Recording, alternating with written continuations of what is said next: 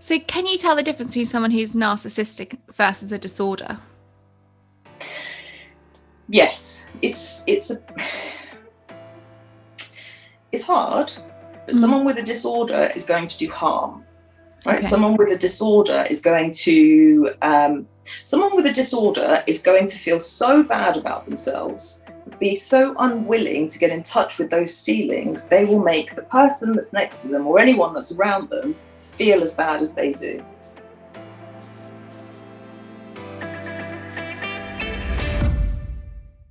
I founded the Be Well Collective, a not for profit organisation that aims to bring nutritional education and mental health support to the fashion and creative industries. I believe the topics we discuss throughout our series are relevant to whatever industry that you work in or any issues that you might be facing. Because as a collective, together, we are stronger. Welcome to Live Well Be Well. Now, I've had a few weeks off because we've been recording our Live Well Be Well series for Mental Health Awareness Week. If you're not aware, we've got all of our videos up on the Be Well Collective website and Be Well Collective Instagram, so do check them out. There's so many fantastic videos with different stories being told of people's own mental health journey and fantastic experts sharing great signposting tips on where you can get further help. Now, one of these experts we had on is Dr. Louise Goddard Crawley, and she is a chartered psychologist and a mental health expert in psychology.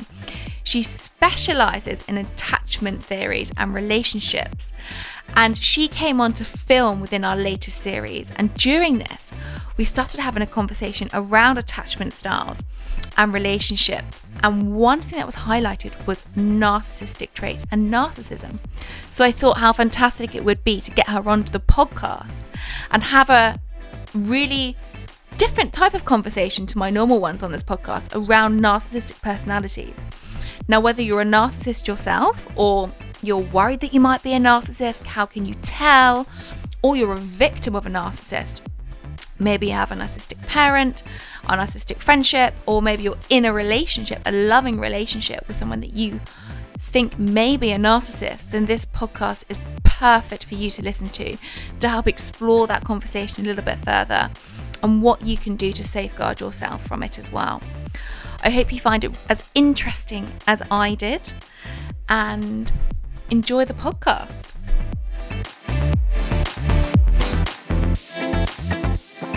Louise, welcome to Live Well, Be Well. Thank you so much for coming on today. How are you?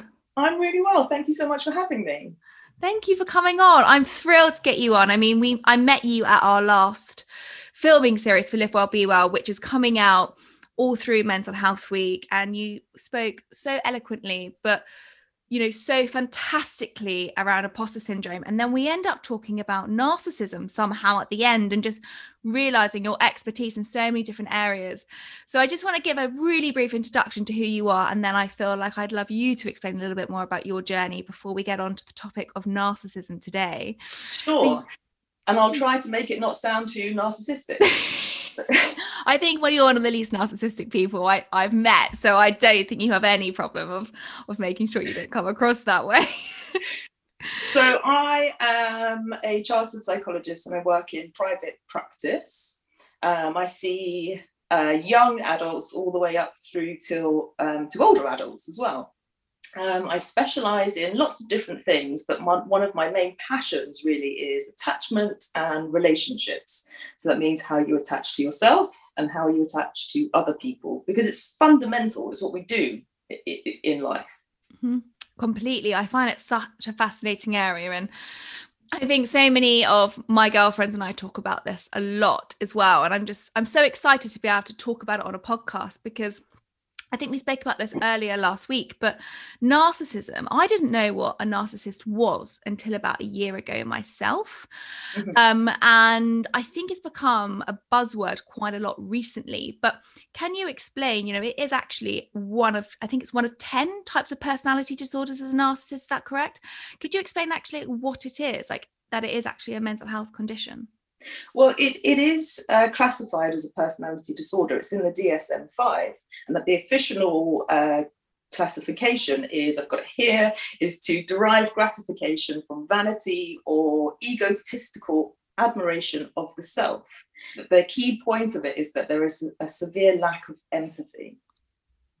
Okay, and that's one of the real defining points about it. So, can you talk about before we get into how we can define a narcissist? And some people might be thinking, Am I a narcissist myself? I might have narcissistic traits. How did narcissism come about? You know, how can you tell us kind of the story and the history of narcissism? Yeah, I, well, that's interesting because I think it's we are all talking about it a lot more now. But I think we, we might all be a little bit confused about what is the difference between self love and selfish and self love and selfless or self sacrificing. So I think it's narcissism has become much more of our uh, vernacular because of that, because of that confusion. Now, narcissism isn't new. It's been around for years and years and years. It goes dates all the way back to Greek mythology, actually. And I think that it's been around for a very long time, but I wonder if we're talking about it a little bit more because of the evolution of our society. So perhaps in our, well, certainly in our culture, the hierarchy of society was ruled by straight white men, right? They had all the power, they had all the, they had the voice, and probably some very narcissistic tendencies. But before, previously, that might have been rewarded and perhaps revered. But as we diversify and as we evolve, perhaps those uh, traits aren't as readily accepted anymore.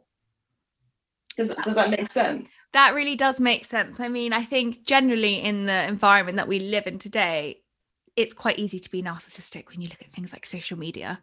And the word selfie is now very much known as a word, which again, I think embodies a lot of narcissistic behavior. Would you agree with that? It does. It does because it can be a little bit unhealthy. Because if you're posting, you're, you, you tend to post perfect images of yourself, which means it's very hard to then live up to that perfect image Mm-hmm. Right. So it can be viewed as narcissistic, but there's nothing wrong with us loving ourselves. In fact, to be successful, to get on in life, you have to have a little bit of narcissism. If you think about the baby, the baby is the ultimate narcissist. They come into the world expecting all their needs and desires to be met, right? But then something might happen, something might um, in, impair the development of that baby, and they, it might get turned into a narcissistic uh, disorder. So, can you talk me through? There's not just one type of narcissist, is there? There's different types of narcissists. Would you be able to take us through the different types of narcissists and what they embody and what they kind of represent in themselves? well, I think we all know the very classic narcissist. So this very extrovert, very selfish, very uh, arrogant, right? We, we all we all are aware of what that narcissist might look like. But there's a very vulnerable narcissist as well, and you don't get to see that very often. But the vulnerable narcissist will present as very victimy, right? So they've not done anything wrong. The world did them wrong. They nearly made it. They would have been successful if the world hadn't done them wrong. They can't take accountability. So, in fact, that's really important because a narcissist doesn't present in therapy. A narcissist isn't going to therapy. They already know more than the therapist, and there's nothing wrong with them. So the only time you might see a narcissist in therapy is if they present with something like depression right? So the world, as I say, the world has done them wrong. But after a while, when you think they're not getting any better, you might start to think maybe this is more of a narcissistic presentation. Wow. Okay, so that's the vulnerable or covert narcissist. So we've got the classic, the vulnerable. Then there is the, this is a, a sort of a shocking word, the malignant narcissist. So it's a very dark mm this, much closer to the sort of psychopath on the, the scale of things. So, a malignant narcissist, the rules don't apply. Okay, so they can cheat and steal and lie, and they're entitled to do that. They they're not quite psychopaths because there's something still at stake. Their ego is still at stake. They don't want to hurt people around them, but they're still entitled to behave in a way that society deems as, as, as not okay. Mm-hmm. Does that make sense? Yeah, no, that does make sense. There's another really interesting one. And the, the way that it's described is the communal narcissist. Now, this is someone who you might at the first glance think, well, they're doing really, really important things in the world, right? They might be campaigning for things or supporting for things, but they are talking about it much more than they're actually connected to the cause. So it's about it's a, it's a way of getting gratification. It's a way of getting validation. It's very narcissistic. Cool, that's so interesting. I keep coming back to social media, but I do see a huge link there with certain traits, and I I guess through certain people maybe showing that they're affiliating with a cause and then actually not really following through with an action. And I think that can be quite narcissistic. Yes, and that's the they're, they're the communal ones. They're the ones that are a lot harder to spot. Wow, there's so many different types of narcissists. So, you know, on the grand scale of things, what percentage of people with a personality disorder would suffer with with a type of narcissistic trait? it's it's incredibly hard to diagnose because as i say a narcissist isn't going to therapy. So it's something as psychologists we're fascinated by because we don't get to study it very much. We can think about it. We can learn from the people that have been affected by it but narcissists in general are quite un- untangible. People with narcissistic tendencies let's say in corporate worlds or even creative worlds probably 50% of them have got narcissistic tendencies, but to have the full blown personality disorder is, is a lot more rare. So, can you tell the difference between someone who's narcissistic versus a disorder? Yes, it's it's a it's hard, but mm. someone with a disorder is going to do harm. Right? Okay. Someone with a disorder is going to um, someone with a disorder is going to feel so bad about themselves, be so unwilling to get in touch with those feelings, they will make the person that's next to them or anyone that's around them feel as bad as they do. Right. Okay. And what if you and and and taking this back, gosh, so many questions. What's the difference between a psychopath? Because you mentioned mm-hmm. that there's kind of sometimes an overlap and a narcissistic what's the difference between them? Because when i hear the word psychopath really my alarm bells go off i mean because that is an extreme end of a, of somebody with a very bad chronic personality disorder. What's kind of the difference between those two? The di- well the, the malignant is the closest to that but as, as i say there's something that's intrinsically um, at stake around their own ego and people that are around them. They don't mm-hmm. want to cause as much harm as a psychopath. Mm-hmm. A, a, psychopaths are incredibly interesting. They're meticulous. They plan, right? And a narcissist might, in their internal world, want to do harm, but they might not go as far as a psychopath. They just might not obey the rules. I understand. Okay. And so you spoke earlier about a narcissist not actually wanting to come to therapy because mm-hmm. they think they've kind of got everything figured out.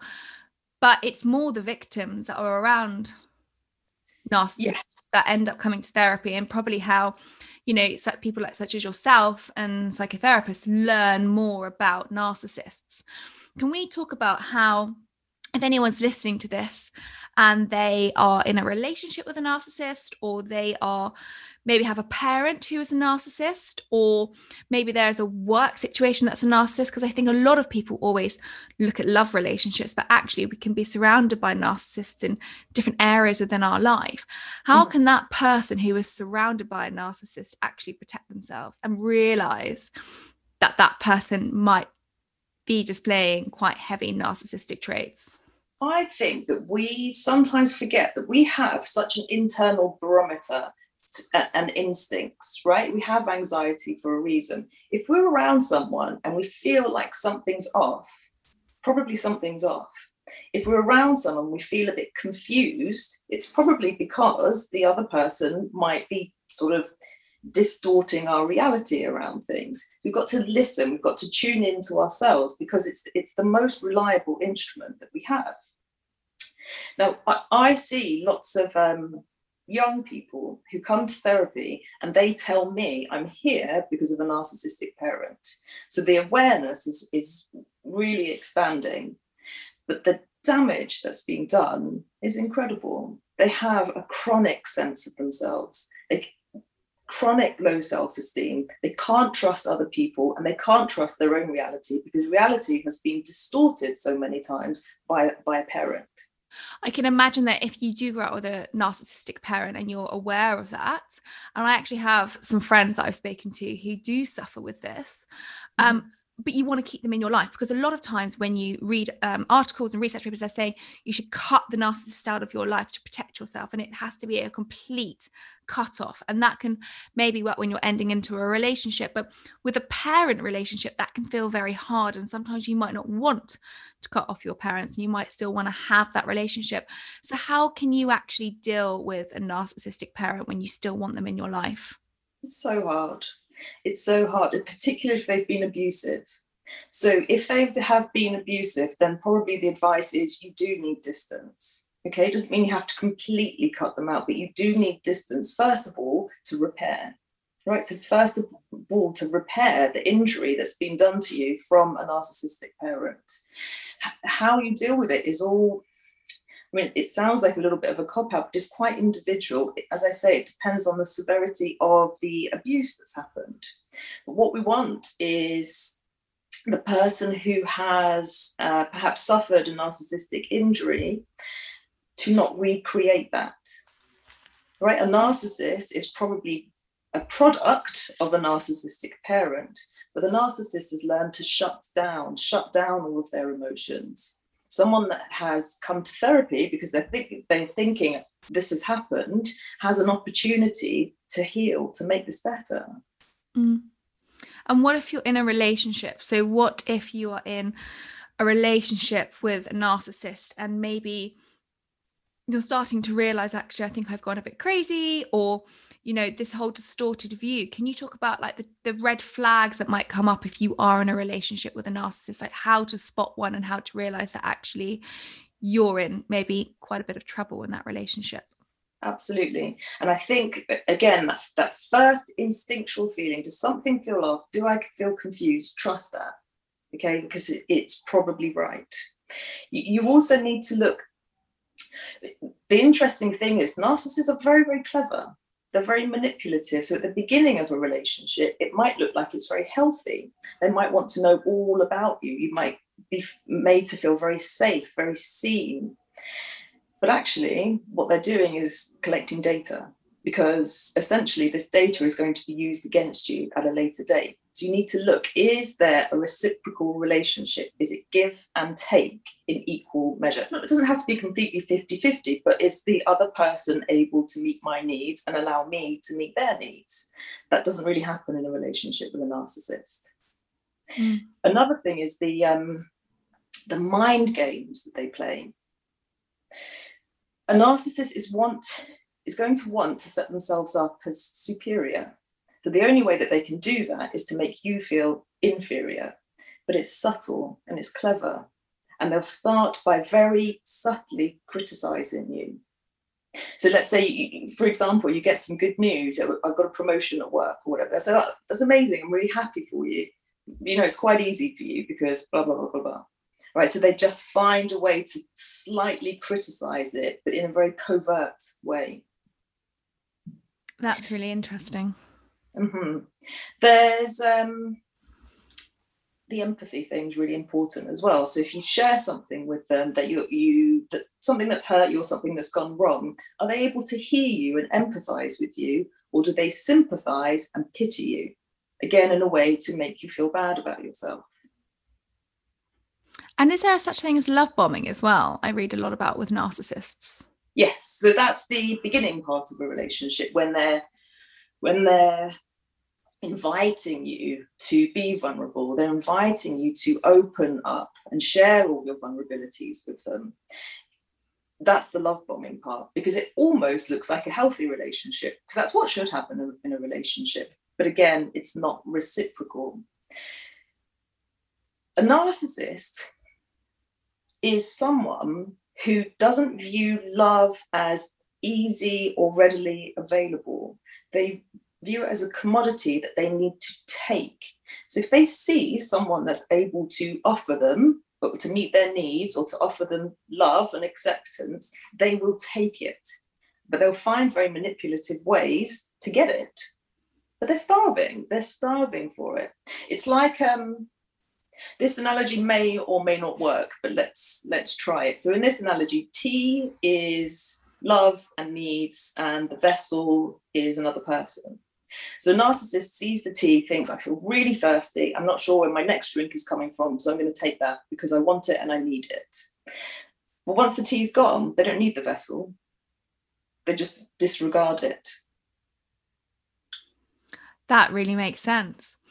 And so so in that sense then why why do certain people get so attracted to narcissists? Or you know why do i think there's a lot of times when people can look back at their relationship patterns and whether it's a narcissist or somebody or some other trait a lot of people that i know end up still going for the same type of person and maybe somebody keeps finding themselves with a narcissist all the time. You know why are people attracted to this type of trait a narcissistic trait the, the, really interesting thing is it comes from the same place as narcissism. It comes from a lacking of self love.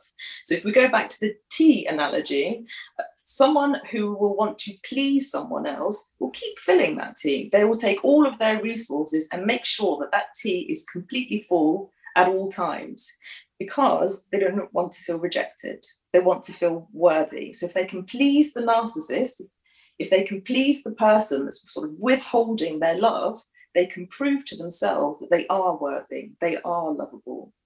Now, this isn't probably a new type of relationship. This will be a reenactment, or what Freud calls repetition compulsion. So we repeat the same patterns from our early caregivers to try and fix something, to try and make something right, something that's gone wrong.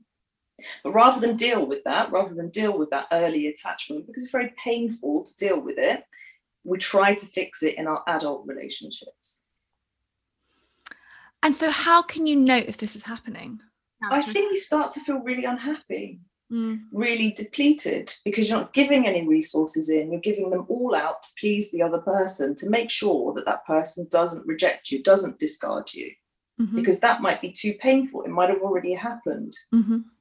So the, the best thing to do really, and what we all need to do is to look in. We need to look at our own attachment history. We need to look at the what might have gone wrong. Some things will have gone right as well, but what might have gone wrong that is causing us or compelling us to repeat these relationships. And so when we decide that maybe whoever, whether the narcissist, whether it's a parent, whether it's in a relationship, maybe it's a friendship as mm-hmm. well. Um, how can we then decide actually this is harmful to us? I feel like quite victimized in this. How can we then decide to take that next step? Because is it true that narcissists won't let you go or kind of will find really manipulative ways of, of kind of keeping you around? You know, how does somebody get out of that? You, well, you can't leave a narcissist. They'll go to great lengths to make sure that they don't feel rejected as well. See how it comes from the same place. It's mm-hmm. all about a fear of this lacking in love. But to get out of it, you have to break the pattern. It, it means you have to be really brave, right? Sometimes it might take going to therapy. Therapy mm-hmm. is very much um, an attachment relationship but there's lots of boundaries set up in therapy to protect you, to make sure you have a secure and safe attachment. Right. So there's some, something about the therapeutic relationship that can help to repair the patterns of relationships. That's really interesting. And what if that narcissist doesn't really allow you to move on? At what point, you know, we talked about gaslighting, we had a conversation earlier you know can we talk a little bit about gaslighting and how that's affecting you? Because that's gaslighting again i've only heard really in the last year. Mm-hmm. can you explain what gaslighting is? Gaslighting is a way for someone to get away with really bad behavior but by distorting reality. So a very classic example is two people in a relationship. Uh, let's go for a romantic relationship because it just makes it easy to understand. One person is having an affair, the other person suspects that this is happening, brings it to their partner, and the partner denies it and accuses the other person of being paranoid or being or, or of losing their mind. So the um, the person who suspects that something is uh, the other person is behaving inappropriately might bring this to the person and say i'm suspicious and the person who is behaving badly will distort that reality and make it your fault so you are paranoid. I don't know what's wrong with you. I think you should speak to someone. Do, do, you think you might be losing your mind? In fact, let me help you. Let me pay for that because uh, uh, I'm not doing anything wrong. So it, it comes from a, a, play I think we talked about in the, mm. I think it was 30s or 40s, where um, in this instance it was a husband behaving very badly, but he went to great lengths to make his wife feel like she was losing her mind. And they had these gas lights in their room uh, with dimmer switches on them, and he would dim the the lights very intentionally, and she would say something's happened to the lights, and he would say, "Oh, I'm really worried about you. No, nothing's happened to the lights." So it really gets you to doubt and not and not trust your sense of what's real and what isn't real. I think that's I think over a long period of time then that must really affect the person that's in the relationship because would that then distort the person's view to be able to get out of the relationship? Absolutely, absolutely, and it's another subtle way of, of knocking away at your self-esteem. You mm-hmm. can't trust yourself. You have to trust. You have to rely on what your uh, what the other person in the relationship is telling you, because subtly and over an accumulative amount of time, mm-hmm. you don't trust reality. You know, this has happened from a narcissistic parent, it's really hard as a young person to, whilst your brain is still developing, to have a sense of what is real, what is right, what is wrong. Because a narcissistic parent isn't want, isn't going to ever take responsibility. So an example would be they might kick their child, but because they're narcissistic, they're not going to want to accept accountability or view themselves as a bad parent. So they might say to the child who's on the floor from the injury, You are so dramatic. I'm really worried about you. So again, the child is questioning Did, did that even happen? So, so when that's happening to young people, it, it's it's really dangerous. Do you think that the narcissist is ever accountable for their own behavior? Do you think Never. they are really? Never. That's a classic sign not, not, there's never anything that's their responsibility. It, it might be helpful to understand how a narcissist develops.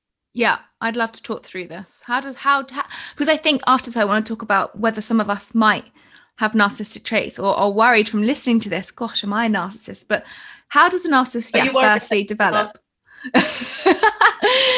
well, I think everyone has certain narcissistic traits, definitely. Shall we do a test? Yeah. Okay. Oh, oh my god, I'm so I'm so tired. I'm sorry. I've just got to remember what this test is. How did you I wonder how you felt then when I was yawning. I wanted to yawn. what stopped you? I kind of did yawn, but without opening my mouth fully. So I thought that you were going to really thought that I was then. I was a bit shocked then that you yawned as well. I was really boring terrible. Terrible act- acting there. It's a it's a test because if I yawn and you don't yawn, you're probably a narcissist, right? You don't have empathy. You're not able to mirror what is happening for me. Uh, now, because you felt tired, because you suppressed that, because you're yawning now, that's a really interesting test. A, a narcissist, a psychopath, a sociopath, they're not going to yawn. They're not going to be able to mirror. They're not going to be able to empathize. Wow. So, how can we then? So, apart from doing the yawning test, if someone's listening to this and thinking, wow, I'm on social media a lot, or I take selfies, or sometimes you know I, I might embody certain traits of a narcissist. How can people actually define if they are a narcissist themselves? How can we look at ourselves and say am i a narcissist or not? I think if you're even questioning it you're probably not a narcissist. A narcissist isn't going to be questioning it. They're going to be thinking well this is absolute nonsense. I know loads of other people that are narcissists but i'm not right? But the, the key is can you empathize? Can you attune to another person? Can you go into somebody else's world and think that must be really hard for them? Right? Mm. It's, it's empathy. If you can empathy, if you can have empathy, if you can empathize, you don't have a narcissistic disorder. We all have narcissistic tendencies, but sometimes that's healthy. Mm-hmm. And can you talk about how you can become a narcissist and how how narcissism appears? Yeah, this is the bit that's um, really interesting because you're not born a narcissist, it's an adaptation that happens. So you might have a narcissistic parent, you might have an abusive or neglectful parent. So the child then probably feels very resented, unwanted, unlovable. So what it does, it, what it's not able to do is attach. It's not able to attach to that caregiver because love and attachment isn't safe. So what they learn to do is shut down right to have no needs if they if they if they need some a need needs to be met they will learn very intricate sophisticated ways of manipulating their way to get that need met because they cannot trust that an, um, an attachment figure is going to be able to provide that for them. So they shut down. They have no needs. It means in adulthood, they cannot attach to other people because the world is viewed as hostile, it's unsafe. But rather than then then feeling these feelings of I'm unlovable, I have shame, I'm, I'm I've never had an experience of unconditional love, they project out. They make everybody else feel like that. And is there like a typical age that can start to happen? If you have a narcissistic parent or abusive, neglectful parents, anywhere in your development, if you're exposed to this, it can cause a, an attachment injury or disruption. It's, it's very unlikely to happen later on in life. If you mm-hmm. go into a narcissistic relationship or if you're attracted to narcissists, it's because of an early relationship. For anyone who maybe is listening to this and thinking, I mean, I guess what I'm figuring out now is that if there is a narcissist listening to this, they're probably not going to think they're a narcissist.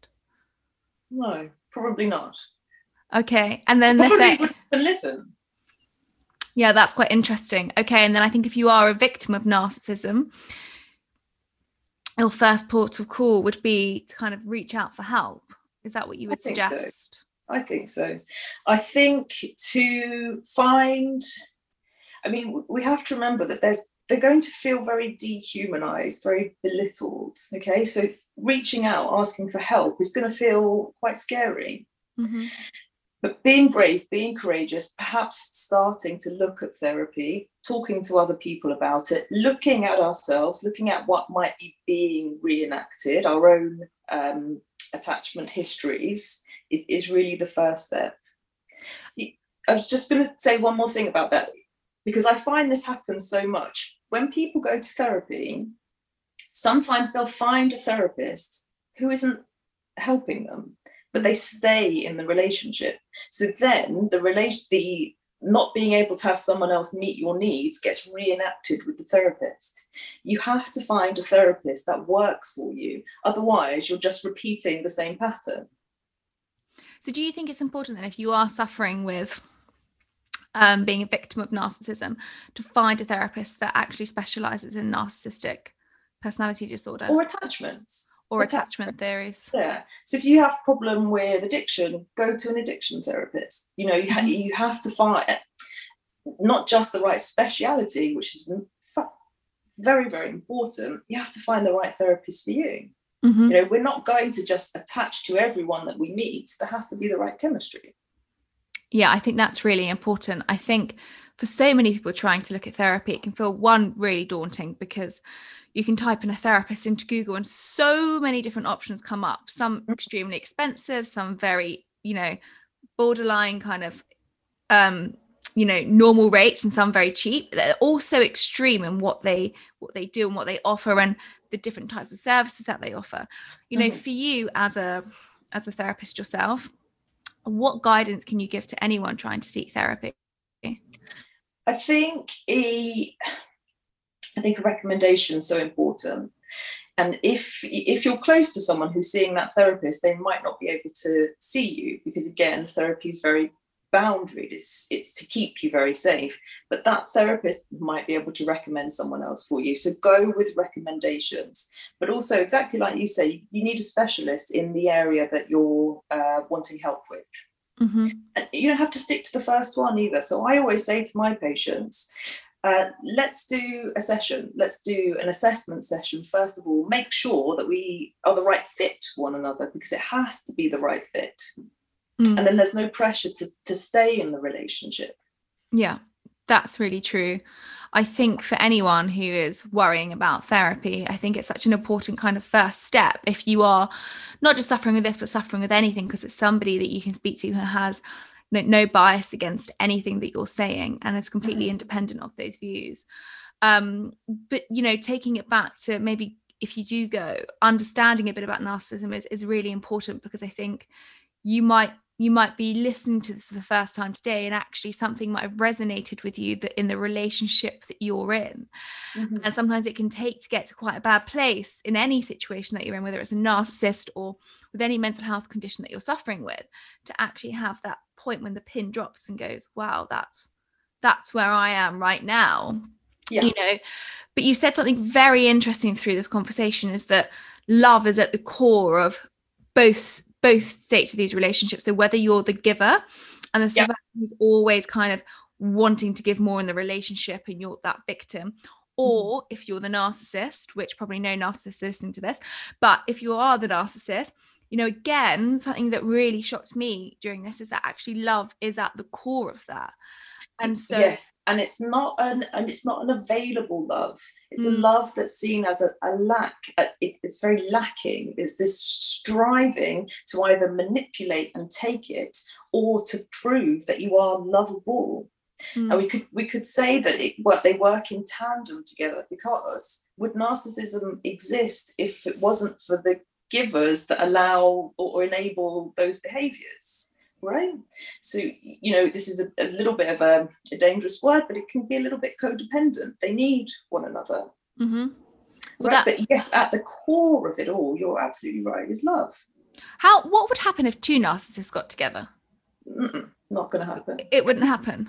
Really, it just that just came to my mind because I was like, actually, it is a it is a codependency thing because as we said you know with a relationship and and and with a parent if you can that's mm-hmm. not possible it's important to cut that completely no contact to actually mm-hmm. get over that relationship and that's true the only time that they actually probably give up is when you say no it's enough but mm-hmm. until that point now they'll always be there and it's again it is that codependency that's that's really that's really interesting but then if two narcissists get together it just wouldn't work well, they're going to clash, right? Because they're going to be constantly competing for the upper hand. So it's either going to be a very, um, let me just go back a step, sorry. It's either going to be that it just doesn't happen because neither of them can get the upper hand, or it's going to be a very fractious, very explosive relationship whereby they're competing to have the superiority over the other one if you are in a relationship with a narcissist and you're listening to this and you're thinking, oh, there's so many good times with that relationship and I do really love that person. You know, can you actually have a happy and fulfillment relationship with a narcissist, or is it actually no, just you need to get out? It's it's very difficult because ultimately the narcissist isn't going to change probably they, they don't mm. have the ability to introspect they don't have the ability to look at themselves it's too painful so if so obviously if there's children involved, it's going to be very difficult to just go, I'm going to cut off from this relationship. But what I can say is perhaps you need to adjust your expectations. You, can't change them. You can start to work on changing yourselves. You can start to look at what impact that this might be having on children right because you don't want them to then go on to to recreate these patterns but I've I've known people that've been in relationships with narcissists for, for 20 years, even, even more. But it's always because they're waiting for it to go back to that point where it's really good. And it never comes. It never comes, or it comes, but it's transient, it doesn't last. Mm. It comes because the narcissist feels like it, or they're trying to confuse you. Let's say you've had a massive argument, you come back and they're completely fine. In fact, they're quite happy, right? It's because it's then denying that that argument ever happened So, to kind of round this up, you know, what does a really good, healthy relationship look like? Well, that's the ultimate question, isn't it? And mm-hmm. I think mm-hmm. we all need to ask ourselves what that looks like. Have you ever heard of the uh, five love languages? Yes, I've done it, and I am. What am I? Touch and acts of acts of service and touch. Right. So I think going into a healthy relationship, knowing your love languages, knowing your partner's love languages is a really good way of building that connection. Can we explain what the love languages are? So I just obviously went and put mine in, but there's five different ones, isn't there? There's five different ones. There is physical touch, acts of service, words, um, oh my gosh, gifts, and what's the other one? Time, quality time. Oh yes, quality time. So when you're so this is a really good example when you first meet someone and you're in the initial stages of dating, you wake up in the morning and one person jumps up, goes out, buys coffee, buys breakfast, buys everything, and the person that's left behind goes, where have they gone? They, they obviously don't like me because they can't wait to get out of bed from they can't wait to get away from me but that person is trying to show them their love language. I'm going to provide for you. I'm going to feed you. This is how i show you my love. But the person that's left might be thinking my love language is touch and time. So they've rejected that. But if you have an understanding of what one another's languages are it can really help to build a healthy relationship I think that I found that out a few years ago, the love languages. And actually, I find it really interesting. I always do say when you meet someone, you should definitely go on and see what each other's langu- love languages are. 100%. Definitely. It's a really good way of starting a healthy communication and understanding of one another. I guess the underlining kind of take home from this is that a healthy relationship is one that communicates, and it's very hard to communicate with a narcissist. Absolutely. 100%. Yeah, I think. And if you don't, if you haven't had an experience of a healthy relationship, perhaps therapy is a way to start that. Because it, if it's done right, if it's done with the right person, if it's, it's the right fit, then it's a very secure and healthy and safe attachment relationship. Mm. Yeah, I feel like I'm going to ask you to do another podcast all about attachment styles because I think that okay. is so interesting. But that's definitely have you read the book Attached? No it's the best book on attachment. It's so easy, so accessible. It's called Attached and it's by Levine, I think. Oh, amazing. Well, I should definitely read that and then see if we can do another podcast following up because I think everyone has such different attachment styles. And I think, you know, there is, I was saying to somebody the other day, you know, to, to be codependent, you know, there's that everyone's codependent in some way but it's mm-hmm. how extreme that codependency is and that's when you can see if actually it's a problematic codependency relationship or not because we're all human beings we all need some kind of security and social attachment um, but i think the extreme end of codependency is when it can get you know quite problematic in a relationship it's really nice to be able to depend on another person, right? It doesn't have to be co- codependent, sounds so bad, doesn't it? But actually, we are built to connect with other people, to be with other people. It's, mm. it's fundamental to us. We just have to learn, if we haven't had that experience growing up, you have to learn how to do that in a healthy way. Completely. So I think a, an important part of, of this as well is a lot of parts of our relationships is looking at yourself and your inner self and doing that mm. work as well as opposed to constantly analyzing the relationship is also important to kind of self-reflect and look at your own style within that relationship? That's the that's the attachment to yourself. So mm-hmm. perhaps being in a relationship with a narcissist is a really bad thing that's happened but let's say something good comes out of it. Let's say you learn about yourself and therefore you can therefore you can go on to create really healthy happy relationships. Yeah absolutely. So lastly louise before i before you go yes. um can i ask how you live well and how you be well yourself? well, I am a psychologist, so I'm very good at the advice, obviously. I personally, the, the thing that works for me the most is meditation. Mm. I really find it makes a difference on a day to day basis. The, the way that I feel is very dependent on my meditation.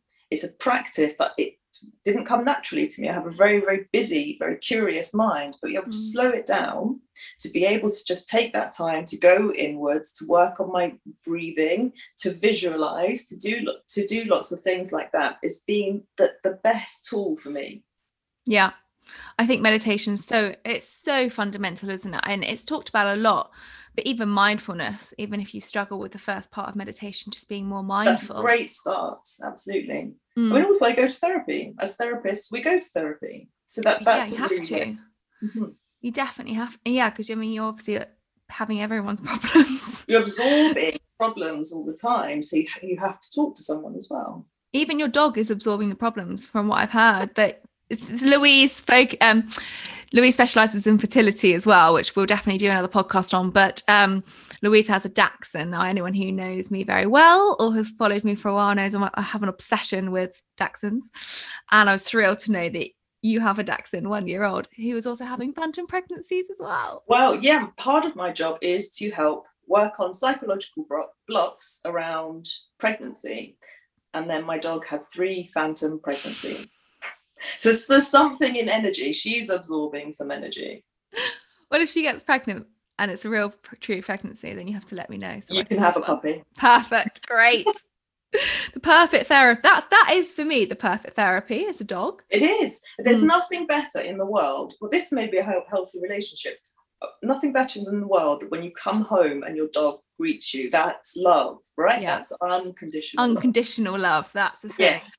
Mhm. And I think that's what's really important. Oh, what a great way to end the podcast on Dachshunds. Didn't think it would end on a Dachshund comment, It but should it did. always end on a Dachshund. It should always end on a Dachshund comment. That's how I definitely know you can't be a narcissist because you like Dachshunds. So I think nobody who Uh-huh. likes Dachshunds. That's the new test. I think that's that's how it should be defined in the DSM-5. Fine. We'll get to work on that. Oh, thank you so much for coming on. Thank It's been you. really enjoyable. I'm so pleased. What an interesting episode that was with Dr. Louise. I really hope that you enjoyed it. I hope that you found something helpful within our conversation. And if you did, I really do urge you to get more support and help regarding it. If you'd like to find out more about the Be Well Collective, please do head to our Instagram at be underscore well underscore collective. And if you could leave us a review, we would be absolutely thrilled to know what you guys think about this podcast and how much you are enjoying it. It means a lot and it helps us get the podcast out there to more listeners and more viewers. And until next week, I hope you all live well and be well.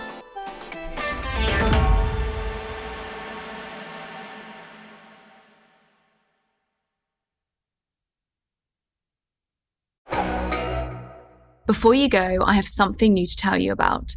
There's brand new bonus content waiting for you with every new guest I speak to.